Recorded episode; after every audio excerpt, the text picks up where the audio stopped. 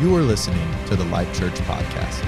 To learn more about Life Church, including our gathering times at Fishers, Eagle Creek, Noblesville, Hamilton, or our life crew online, visit us at lifechurchin.com or follow the link in the description. Today's talk is from Pastor Derek Lopez. Hey everyone, you all enjoying service so far? Amen. Amen. Well, hey, it's uh, it's a wonderful day. Uh, the, it stopped raining. Aren't you so thankful for that? hey, we'll be in 2 Samuel chapter 4 is where we'll be today. But once again, I have a story for you about our family. And I told this story first service, but I was corrected by my wife about how it really went down. So you're going to get the more accurate version of the story. Uh, we go. We went on a trip last year to Chattanooga, Tennessee, with all of our kids in the van. I think we left the twins, the three youngest, we left at home. Um, but we traveled, you know, nine hours, and it was a long trip. And we're pretty close to home. We're in Shelbyville, and I'm on the phone with my uncle. And we're talking about something while I'm driving, so shame on me. Remember, I said I'm not the best driver. There we go. But uh, so I'm talking to him on the phone, and three of our girls are in the row behind us. We have a big 12 passenger van. And um, we just hear, oh no. And so I go, I, we look, I look back, and she goes, I, I can't hold it. And then and I say, well, don't throw up on me. And, and I scoot away, and then she goes like this, and then it just all over her sisters. She's in the middle, and all over the walls. And I, and I go, oh, oh, oh. I'm rolling the window down. I'm like, I gotta go, kid, throw up. Oh, oh. So I hang up. I'm gagging.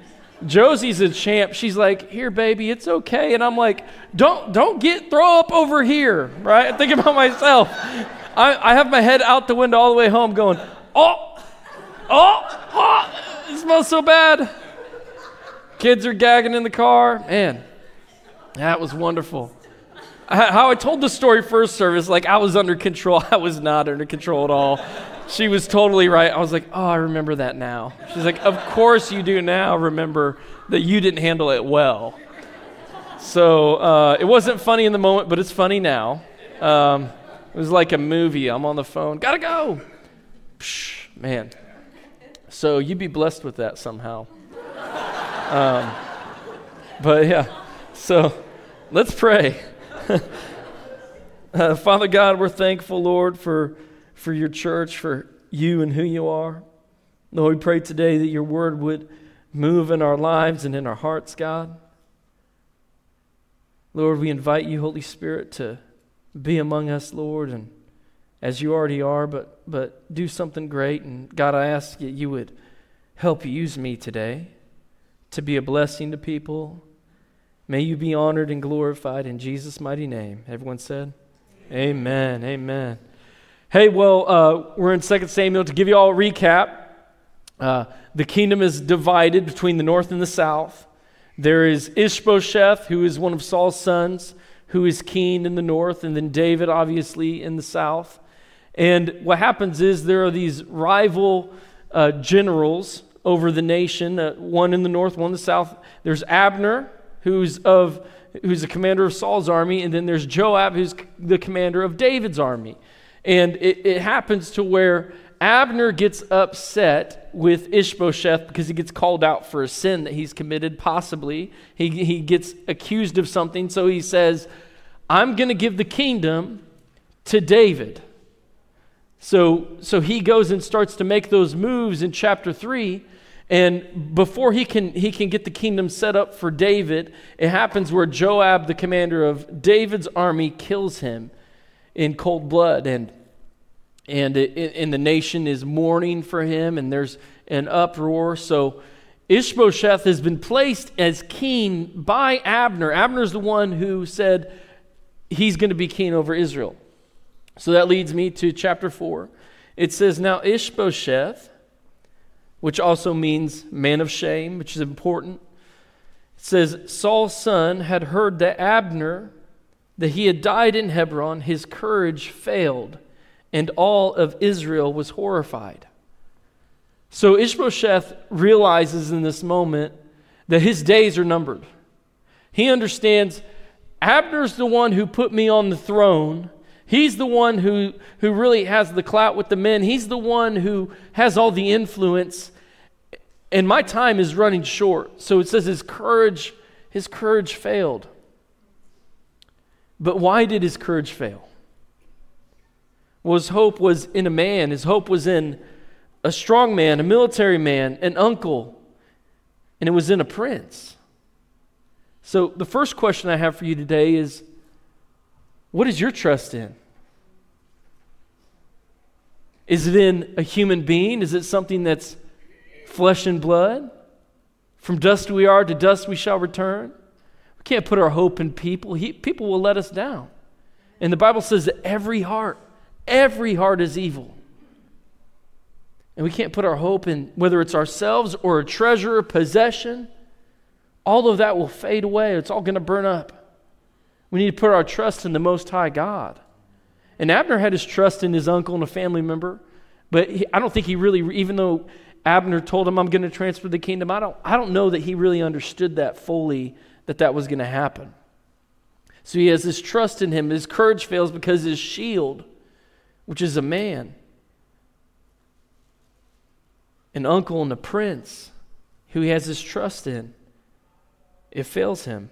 Psalms 146, verse 3 through 5 says this it says, Do not put your trust in princes and human beings who cannot save. When their spirit departs, they return to the ground. On that very day, their plans come to nothing. Abner's plans came to nothing. But blessed are those whose help is in the God of Jacob, whose hope is in the Lord their God. What is your trust in? Second, second uh, verse is this it says that, and Saul's son had. And Saul's son had two men who were commander of troops. So Ishbosheth had commander of troops. It says, well, the name of one of them was Bahana, Banana, Banana, it's interesting. His name means son of affliction or son of response. And we see that later that he's a person of affliction. In the name of the other, Rechab, which means horseman. I don't really think that matters here, but just so you know his name means horseman. The sons of Ramon the Beerothite, the, of the sons of Benjamin, for Beeroth is also considered part of Benjamin and the Beeroths fled to Gittim and have lived there as strangers until this day. So what happened was there were these four cities of the Hittites, and they basically get uh, told by Joshua, "Hey, you can live among the land. You'll be a part of us," and they end up coming to be a part of Israel. So they are a part of Benjamin, but they're they're not in a way too, because they're you know they're they're foster they're adopted in in a way. Uh, so then that happens, they, they set up these two men, Banana and Rahab, right? These two guys. And then there's a break in the scripture. Verse 4 says, Now Jonathan, Saul's son, had a son who was disabled in both feet. And it's kind of funny that, that there's this break in scripture because it's ta- it starts talking about something completely opposite. And then it goes back to the two men. But it says, he was disabled in both feet. When he was five years old, when news of Saul and Jonathan came from, from Jezreel, and his nurse picked him up and fled, but it happened that in her hurry, she fell and could no longer walk. And his name was Mephibosheth. So, what happens is now at this time, he's 12 years old.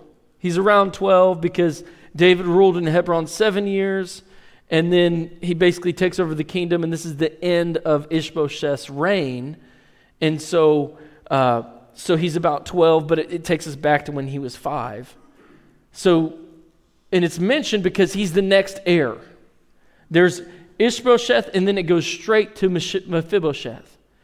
But he ends up the caretaker, the nurse, takes him, and I think she was trying to protect him, like, hey, we could be killed. You're the next in line. Let's go. She's trying to save the kingdom, the next heir. So she takes him, and, and then in her haste, she makes mistakes and drops him possibly down some steps on some stone, breaks his feet, messes him up. And so I, she was trying to do good. She was trying to to do the best that she could to support him. So the first question is, what is your trust in? But the second question is, how do you respond to emotion? How do you respond to emotions? When you get bad news, do you get all in a frizzy, all upset? Do you make mistakes? It's, it's a principle in home defense is you need to practice home defense because in the moment when somebody comes in the home, you have, you have all these emotions and feelings and adrenaline going, so your body may not respond correctly to what you need to do. It's important that we put our emotions underneath our spirit. You know, one thing that I like to do is I like to pray. Because I need prayer. We all need prayer. But if I'm struggling, I'll say, Lord Jesus, Father, Father God, I'm struggling. So, Lord, I ask you to help me. I pray that my, that my flesh would be under my soul and my soul would be underneath my spirit, and that you would rule and reign. Help me with my emotions. Take a minute. How do you respond to emotions? 2 Timothy verse 1 or chapter 1 verse 7 says for God has not given us a spirit of timidity but of love of power and of discipline. Do you do you walk in love? Do you walk in discipline? Would you say, can you look in the mirror and say, I'm a person of discipline? that hits me too, because I love queso. I love ices, right? But I want to be a person of discipline. The Bible says that I have a spirit of discipline. I have a spirit of love. I have, I have, I have a sound mind, the scripture says. 1 John 4 18 says, There is no fear in love, but perfect love drives out fear. Because fear has to do with punishment. The one who fears is made perfect in love. We want to be people of love, amen? We don't want to just respond to emotion, and we want to be people of love. So then the scripture moves on, verse 5 says, So the sons of Ramon the Beerothite, Rechab, and Banana, they departed and came to the house of Ishbosheth. These two, these two jokers, they, they, in the heat of the day, while he was taking his midday rest, it says that they came into the interior of the house as if they were going to get some wheat. So he's asleep.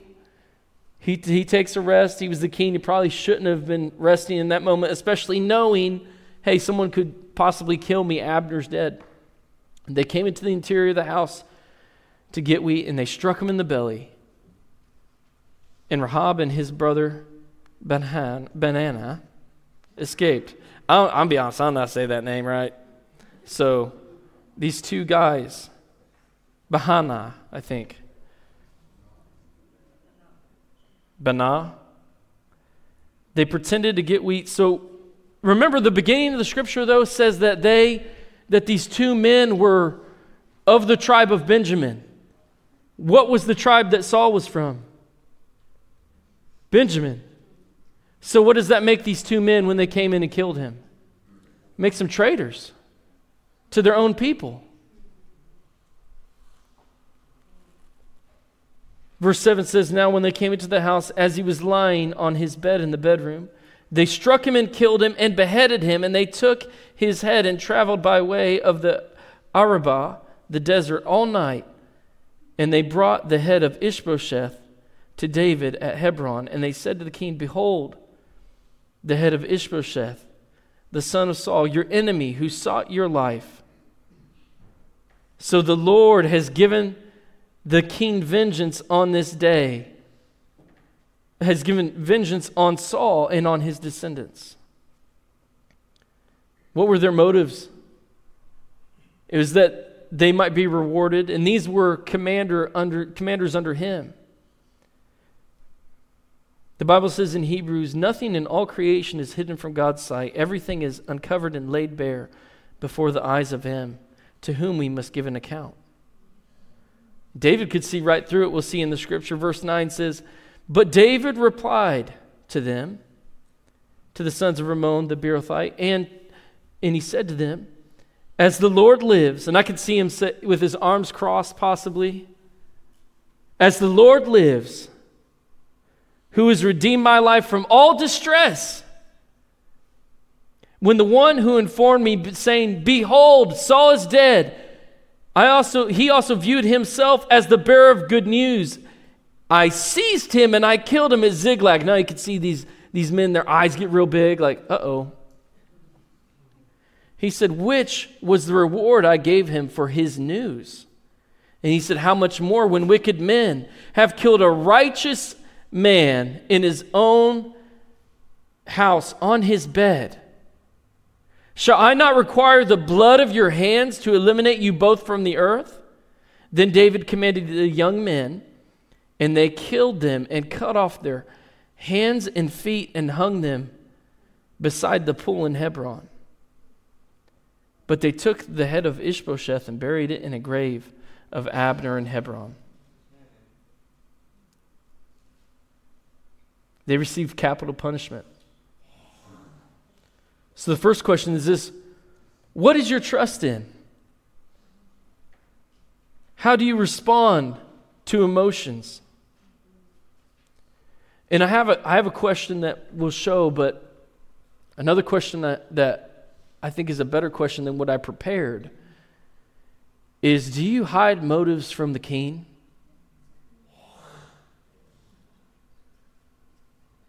Do we hide motives from him? Because he can see, he can see right through us. If David could see through our King of Kings, the Lord of Lords, he sees right through our motives. And what? This is the question. What do you bring before your king? Do you, if you're making a sale, if you're a salesperson, are you a little bit dishonest because no one will know? Do you undercut your employer a little bit with taking more breaks than you should? Saying be, it's not going to hurt anything. The Bible says that we're laid bare before the eyes of Him who sees all. He knows.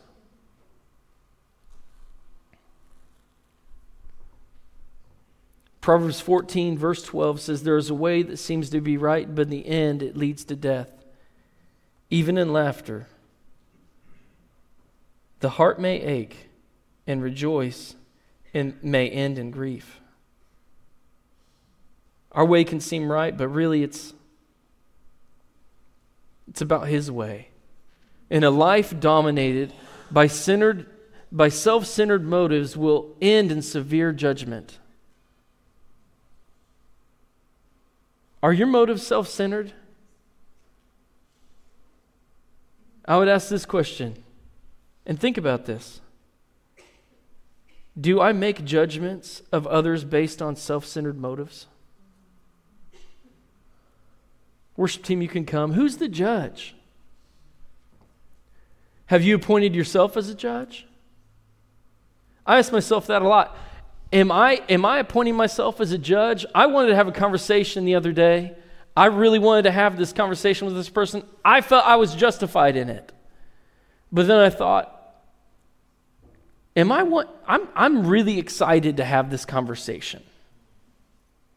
I really want to confront this person. Is that, is that, is this of the Lord or is this of Derek? Is this of me? It's important to examine our hearts and ourselves.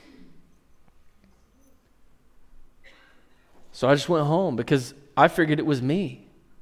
It wasn't going to bring any fruit. John chapter 12 says, If anyone hears my words but does not keep them, I do not judge that person. For I did not come to judge the world, but to save the world. He wants everyone to be saved. There is a judge for the one who rejects me and does not accept my words, but the very words I have spoken will condemn them the last day. Do you judge others? The Bible says this in Matthew 7.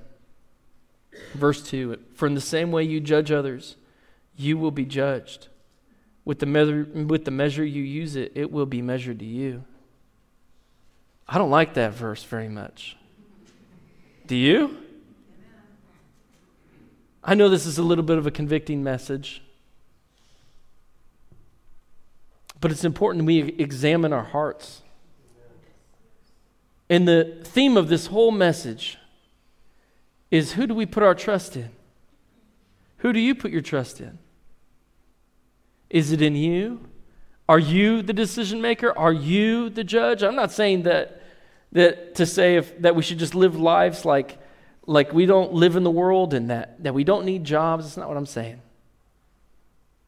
We need to understand that we need to entrust ourselves to Him who judges justly. Think about this David calls Ishbosheth righteous. And he didn't he couldn't he couldn't come back and, and confront these men. If he was righteous and died, if he really was righteous and died, and even then he confronts Abner for a possible sin, I think that he probably lived a pretty righteous life in a way, a high standard at least. What should we do? Even if someone hurts us, even if even if one day we're killed because we're Christians, because that day could come here on the earth. We're going to see who stands. You see that the two men that were with Ishbosheth, as soon as the tide turns, they end up going the other direction.